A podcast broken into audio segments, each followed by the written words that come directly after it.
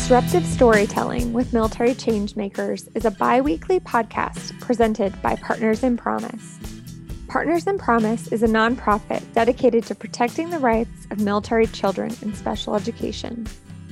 Large organizations like the military have learned to love the status quo. But at Partners in Promise, we believe in being disruptive, as we have learned that having easy conversations rarely leads to real change in special education, or in the military. We are storytellers who aren't afraid to get a little disruptive.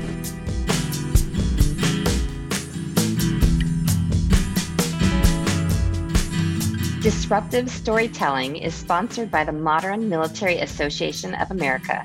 Founded in 1993, MMAA is the nation's largest nonprofit organization dedicated to advancing fairness and equality for the LGBTQ military and veteran community. Learn more about what the changemakers at MMAA are up to at modernmilitary.org. Welcome back to the podcast. My name is Jennifer Barnhill. I'm the Chief Operating Officer for Partners in Promise, and I'm thrilled today to be joined by Jillian Johnson.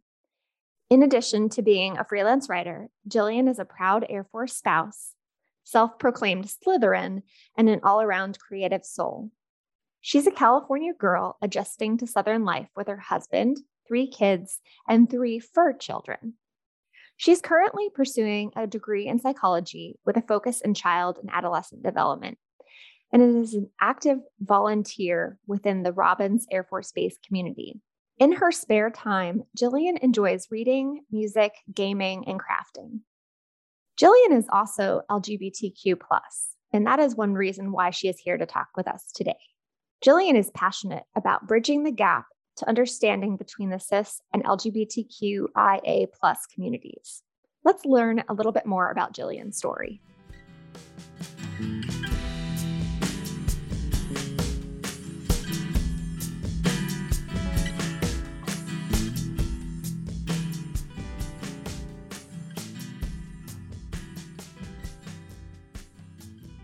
Hello, everyone. Welcome back to Disruptive Storytelling with Military Changemakers. This episode, I'm talking with Jillian Johnson, and you just heard a little bit about her, but I wanted to introduce her to you and let her introduce herself a little bit. So, Jillian, I know we met when we started working with Partners in Promise about um, EFMP, and you came to us and shared Uh, your son's story about being twice exceptional and being a parent of a child who is enrolled in EFMP. And so I know that there's a lot of stigma surrounding, you know, EFMP, and that's kind of why we're here today having these conversations. Right. But the other, you know, there's a personal side to it too. Everyone kind of has their own individual experiences with stigma. And I know we we asked you to come here today to share your a little bit about your story that maybe people don't know about you other than you're a writer and you work to advocate for military families as a writer. So can you can you share a little bit about why we're here today to talk about stigma and your experiences with the topic? Sure, absolutely. So not only am I also what you would call twice exceptional as neurodivergent and gifted. Well, I was as a kid anyway. I'm also part of the LGBTQIA mm-hmm. plus community. I am pansexual. And a lot of times when people learn this about me, especially in the military community, they're kind of shocked. There still is a stigma surrounding being LGBTQIA plus, especially as a military spouse. And it's something I kind of want to bring awareness to because a lot of times a lot of us are in what you would call heteronormative or heteropassing relationships. You know people make the assumption is oh you're straight or oh you're this or you've chosen a side but the truth is is it doesn't change who we are or how we love and that's kind of something i want to bring awareness to.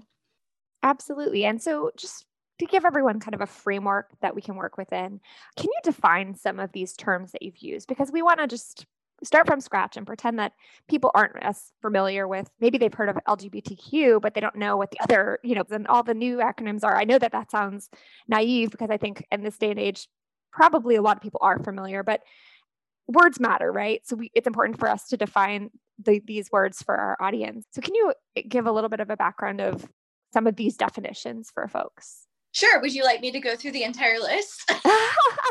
um, you know, I would say maybe. I don't know. I, like.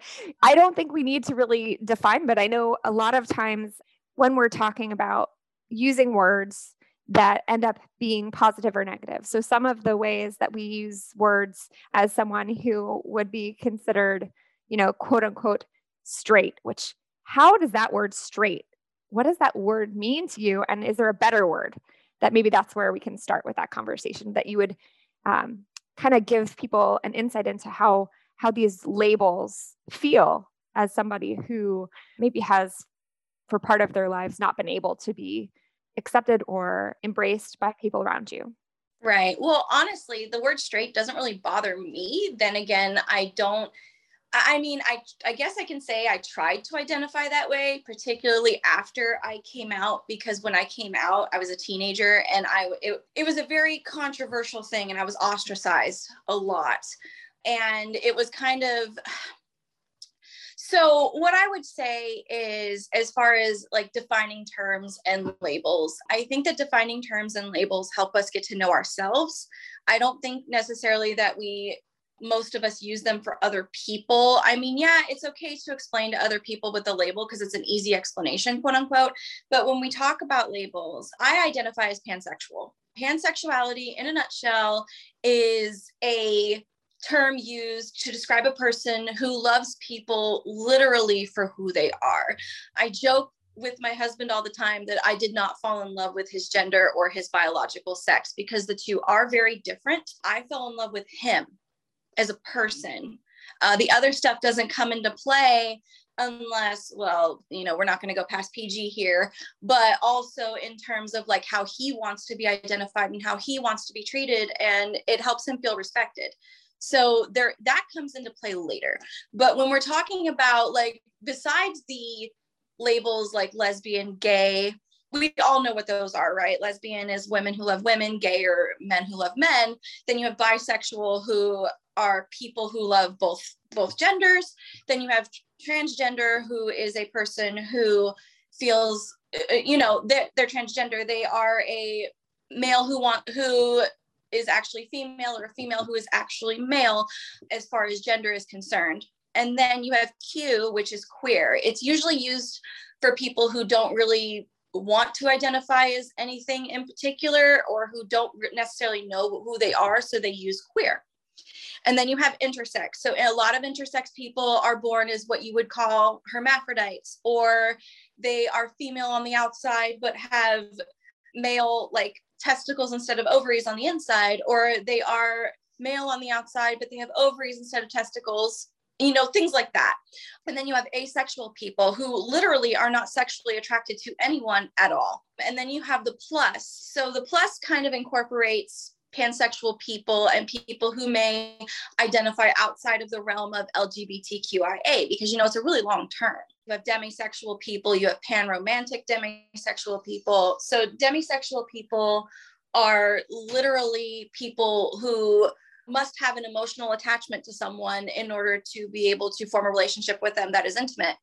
And then you have panromantic demisexual people who are people who fall in love with somebody's soul, doesn't matter gender. And then, of course, they fall in love with people based on emotional attachment. So, kind of the same concept, only it gender isn't really added in so yeah I, mean that's how i would define those terms personally but as far as using an actual label i think we we do it to explain ourselves sure but i think it also helps us to define who we are in a sense and some people don't like to use them and that's okay too absolutely absolutely and I appreciate that. That I, I feel like I've learned something already from this conversation. And I thought I knew, you know, and do my research that I knew some of the terms. So thank you for sharing that. One other, you know, area we were talking about in, with stigma is the idea that these labels feel permanent because it's something that's identifiable about us that we can't change about ourselves. You know, we're born this way and you know, other people might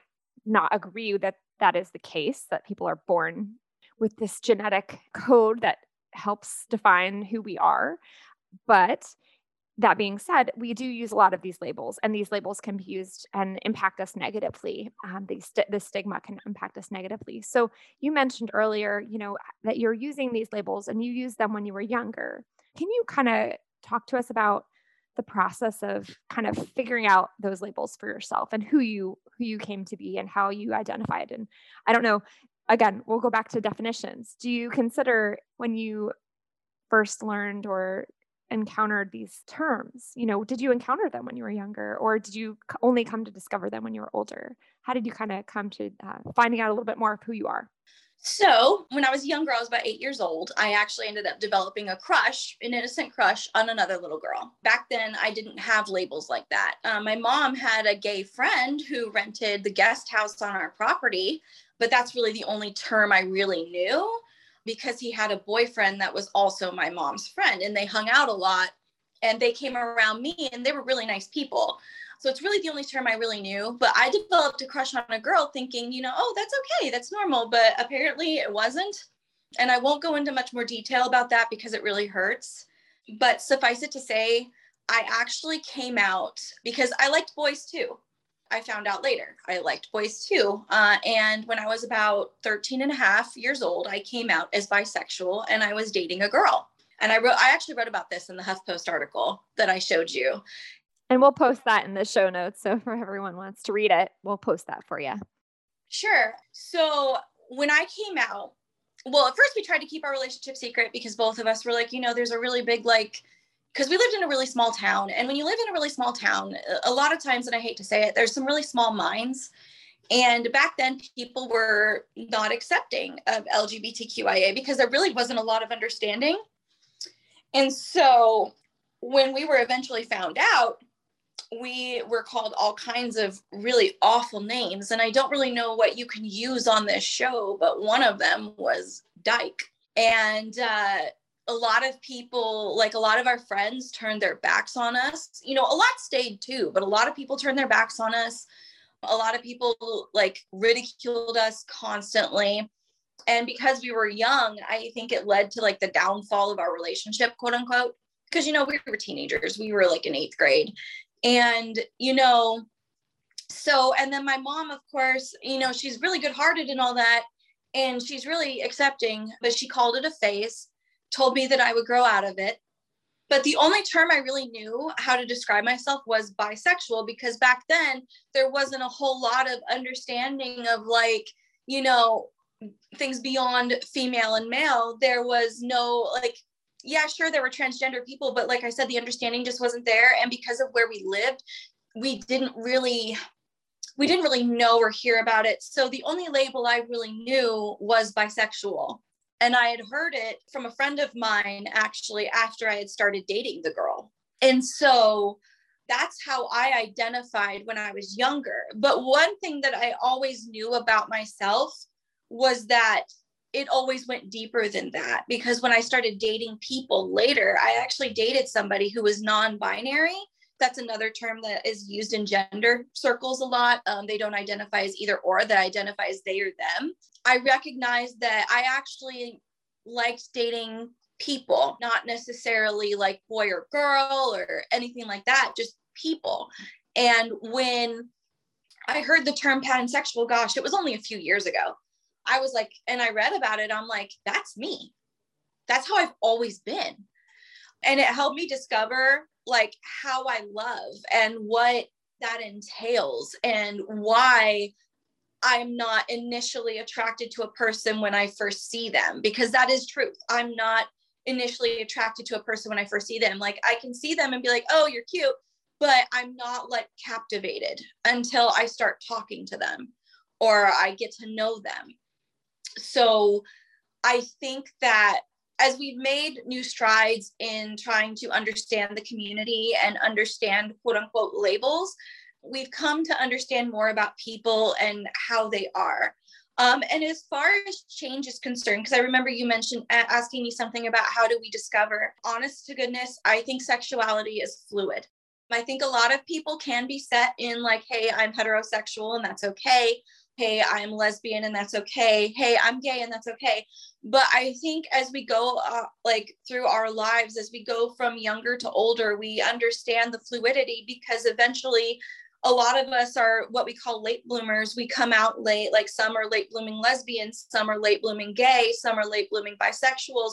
And that fluidity kind of adds into the whole, you know, it, it adds into discovering who we are. And honestly, I think it's I think it's cool personally. And I think that the more that we shed light and we spread awareness and good information to people, the more that they can understand us without being terrified or afraid, as a lot of people outside of our community tend to be.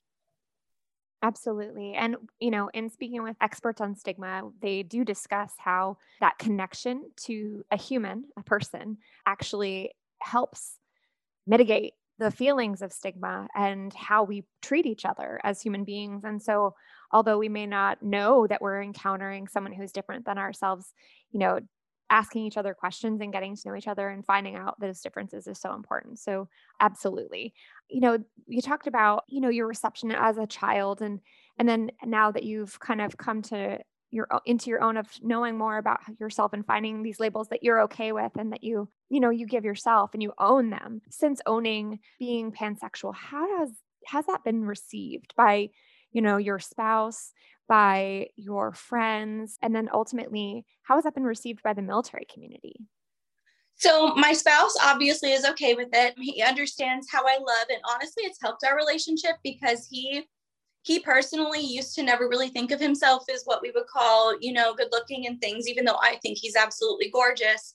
And so when he figured out how it is I really love, he was, you know, he was actually thrilled because it helped him understand why I was so quote unquote crazy about him, which I don't I don't understand how he could think that because he's amazing, but whatever.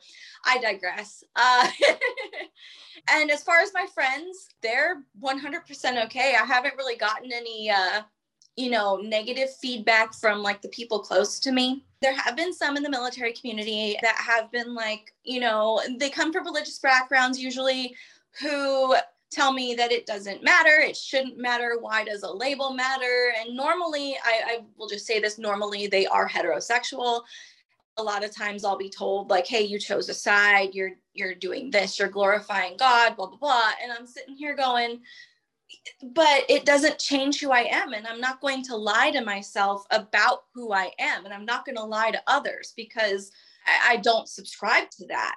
I, I just I don't, and it, that's not just that's not a religious thing to me. That's a moral thing to me." And I've always tried to be the example, I guess you can say.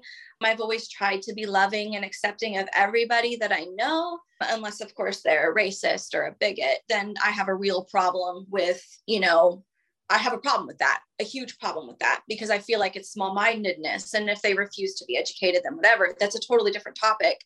But I feel like there's enough hate in the world and I don't need to contribute to it even with people who are less accepting of me but i can choose who i who i have around and who i don't. But yeah i mean the people who are still in my life are very much accepting. The people who are not in my life were obviously the ones that aren't or we just don't like each other for another reason. But either way it's mostly positively received. I will be honest with you though i had like the military community it's touch and go. I have to be careful what I say about myself to maybe like leadership, for example. I can't just be out with it. At least I don't feel like I can be. Yeah, I mean the military spouse community. I mean I've I haven't really seen personally myself a lot of pushback, but I have I have gotten some, and not necessarily in a negative light, like, but more of like they were well meaning but didn't realize what they were saying was hurtful. Does that make sense? It does. Yeah. And can you give an example for people who maybe are well meaning, but don't want to kind of put their foot in their mouth, but have done so? Can you give us an example of how we can learn from the mistakes of others and avoid putting you in those positions in the future? So if I come out, if I were to come out to you, okay, let, let's have the conversation together. Okay. Not saying you're one of these people, but that it will help. So okay. Jennifer. Yes, Jillian. I wanted to let you like I'm coming out to you. I'm pansexual one of the things that you should never say to a person who is who identifies as something other than heterosexual is well you've chosen a side. Or oh well you know you, so just to inter- interrupt a little what do you mean by chosen a side? What do you think they mean by that? Because to me to me i don't i don't think that how that there are there so, are sides? male and female right? Oh so yeah. like, so for example you know lesbian women like women gay men like men. Bisexual people like men and women. All right? And then there's me who's pansexual who loves everyone or doesn't everyone depending on who they are. Mm-hmm. So i'm i am in a heterosexual relationship or heteropassing relationship. Let's just say that because i am not heterosexual I am in a hetero passing relationship because I married my husband. Okay. I love this man. I love this man to pieces. And I call him a man because that is how he identifies and that is who he is. But for me, it's more or less I love a person, right? I love this person. I love, I love this person with my, to my, like, with all my soul. So a lot of people have come to me and like, oh, well, your sexuality doesn't matter because you've, you know, you married a guy. So like, you know, what what does it matter? And I'm like sitting here going, but to you, it would matter more if I were married to a girl because to you, that would be quote unquote unnatural. Not you per se, but but what basically they're saying to me is, you know, my identity and how I love doesn't matter. And while normally I take that kind of thing with a grain of salt from a a person who I don't really know or like I'm not close to, it, it would hurt more coming from a person I'm close to. And I've heard things like that. And like I said, they didn't necessarily mean it to say that I'm a terrible person or whatever. But I don't think people understand that when you basically try to invalidate part of someone that you're supposed to know and be close to, that it actually really hurts. It's like me saying to someone who loves like crafting or sewing or board games that, oh, well, your hobby doesn't matter. That's not part of you it is an inherent part of them because it's something that they like, it's something that they love. And while they can prefer to love that, I can't prefer, I can't choose who I love. Just, I can't choose who I love any more than you can. Maybe gender plays a role for other people, but it doesn't for me. But once I get to know somebody, if I love them, I love them. I, you can't help that. So I, I hope I'm explaining this right because I feel like I'm like going off in a tangent, but I'm really passionate about this. Like, I feel like we need to create an understanding that not everybody is going to adhere. Uh, don't judge a book by its cover because not everybody is going to adhere to the things that you think and feel. If you're really open minded and you're really learning to try to accept people, then you need to start listening. And that's something that I hope that more people will start doing, like really start doing, because one of the most hurtful things you can say to a person who is coming out to you is that it, either a it doesn't matter in the sense of oh well you already do this so why does it matter? Or or oh, this is another good one. I love you but i don't condone it. Usually it's a religious thing. And i will say to i will say to everybody out there you're you're cause you're part of the cause of religious trauma in a lot of LGBTQIA people. You're a one of the reasons a lot of people turn away from the church is because they don't feel loved and accepted as they truly are. Like that is 100% fact. Yeah. It's it's so hard. I mean, cuz you're we're talking about a couple different institutions, right? We're talking about the the church is one obviously large institution and then the military is another and often I, I have noticed, I don't know about you, but in the military community, there's a feeling that you almost need to rush through pain or rush through something that isn't easy. And sometimes when I can only imagine that coming out is not one of those easy things. And so, no, you know, and so we want to make it better by rushing through that deployment or rushing through the tragedy instead of kind of just sitting with that sadness or sitting with that gray area or the thing that's hard and I I, I speculate because I you know you and I, I, I don't know about you but as a writer I speculate a lot so I oh, speculate oh, yeah. that a lot of a lot of that discomfort with other people's stories is just this fear of you know wanting to rush through these problems because that's how we have to live our lives in in that deployment cycle of let's make it work let's make it work. And right. and almost like i want to fix your problem but your what people are defining as a problem is is not a problem right? It's who you are. It's not a problem to be solved. Right. To add to what you're saying too and not just to rush through it but i feel like they do that because they're afraid of something that they don't understand. It's human nature to fear what we don't understand or what we've always been taught is quote unquote wrong or unnatural. And so when we shed light on these things for people it can go one of two ways. Really you can educate somebody and help them be better to others or they continue with their stuff. Like you and the other hard part too is you can't control how that situation is going to play out. So like if i come out to somebody i'm usually terrified because if i formed a connection with them like as a friend like and especially in the military spouse community man you need friends you need support i've learned that a lot through the last two deployments in two years. It's scary for me because like they expect this they the i think the expectation they're going in is like you're a straight person like you're a heterosexual person who lives a quote unquote normal life but and i mean for the most part my life is pretty normal.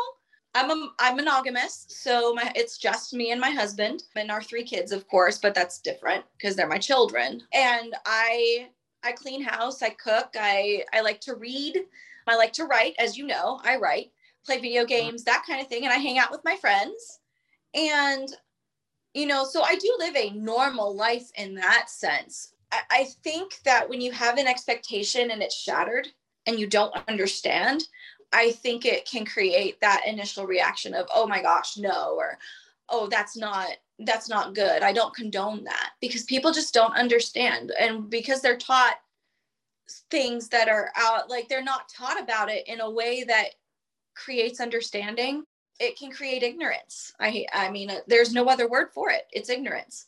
Not everyone's going to find themselves in those positions where they get that person coming out to them. So for those people who don't get to have that scenario play out before them. And and then they get to feel like oh i did it right. I you know I, was a supportive friend. How would you advise folks? Obviously there's there's tons of books i'm sure people can access. How would you advise people approach this learning and this understanding for people who are interested in growing in this way?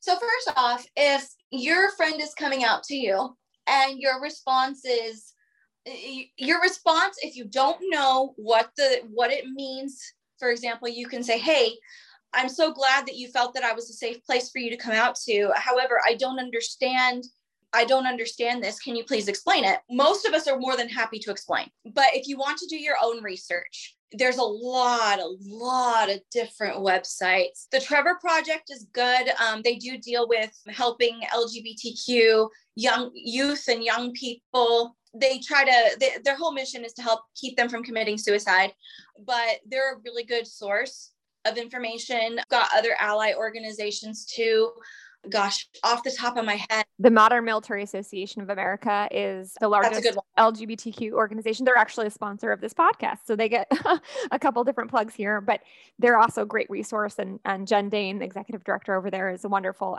ally as well. So I highly recommend checking out their website. And I had never heard of them. So thank you because I want to check them out. I want to reach out because I feel like I would love to work with them. So if you're hearing this, I'd love to work with them. I'm sure you'll get a call. but yeah, no, I uh, resources like that they're available everywhere. I mean, you can Google the term pansexual and the definition pops right up. You can Google like intersex, queer, the terms pop right up. I mean, we have Urban Dictionary now who recognizes all these terms too, as, well as a lot of other colorful terms.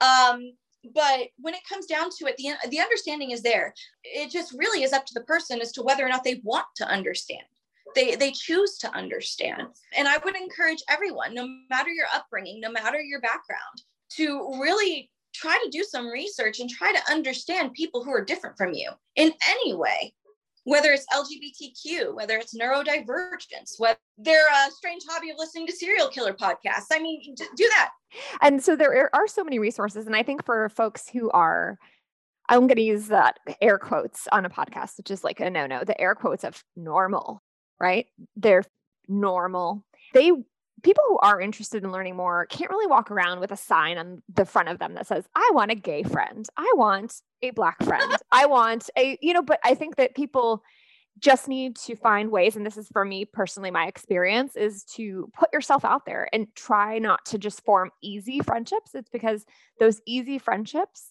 are just that they're easy and they're it's so tempting as a military spouse to fall into those easy friendships because you have a lot in common and it just makes one aspect of your life a little simpler. Whereas if you go out of your way to make friends with someone you might not have previously met and made friends with you are more likely to encounter people who are different than you and give yourself those opportunities to get to know diverse diverse people and and make new friendships. That's my like soapbox is easy friendships are not always i mean they're great of course.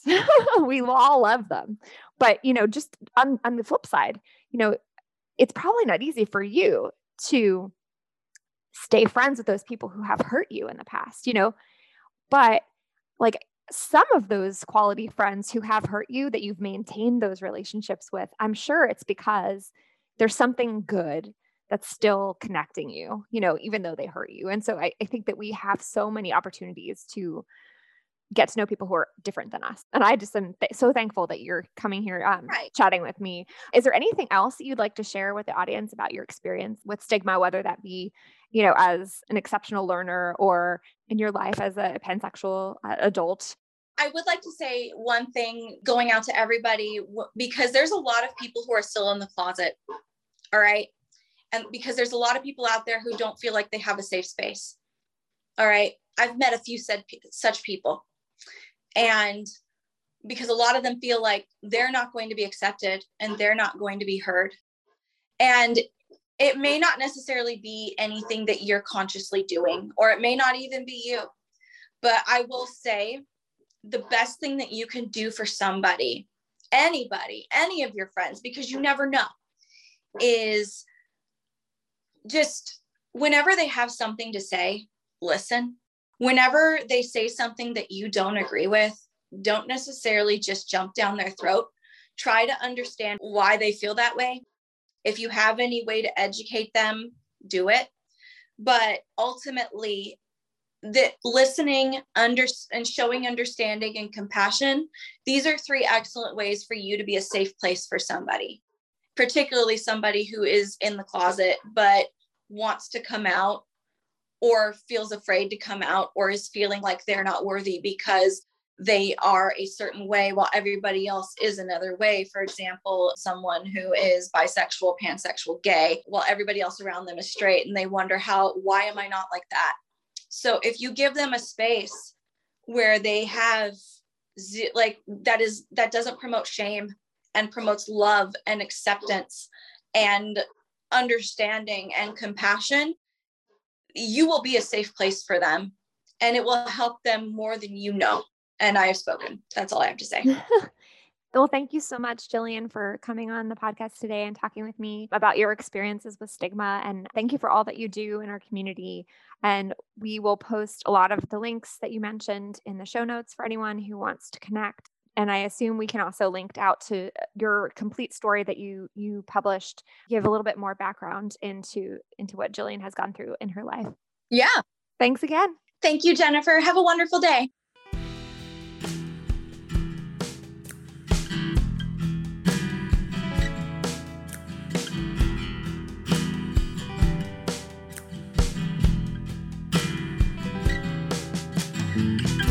You are experiencing feelings of shame as a result of stigma, know that you are not alone. There are resources available to you. This could look like contacting your military inspector general in case of systemic issues or seeking free counseling services via Military OneSource, online or by calling them at 800 342 9647. Want to share your disruptive story? Contact us at info at partnersinpromise.org or visit us on our website at thepromiseact.org.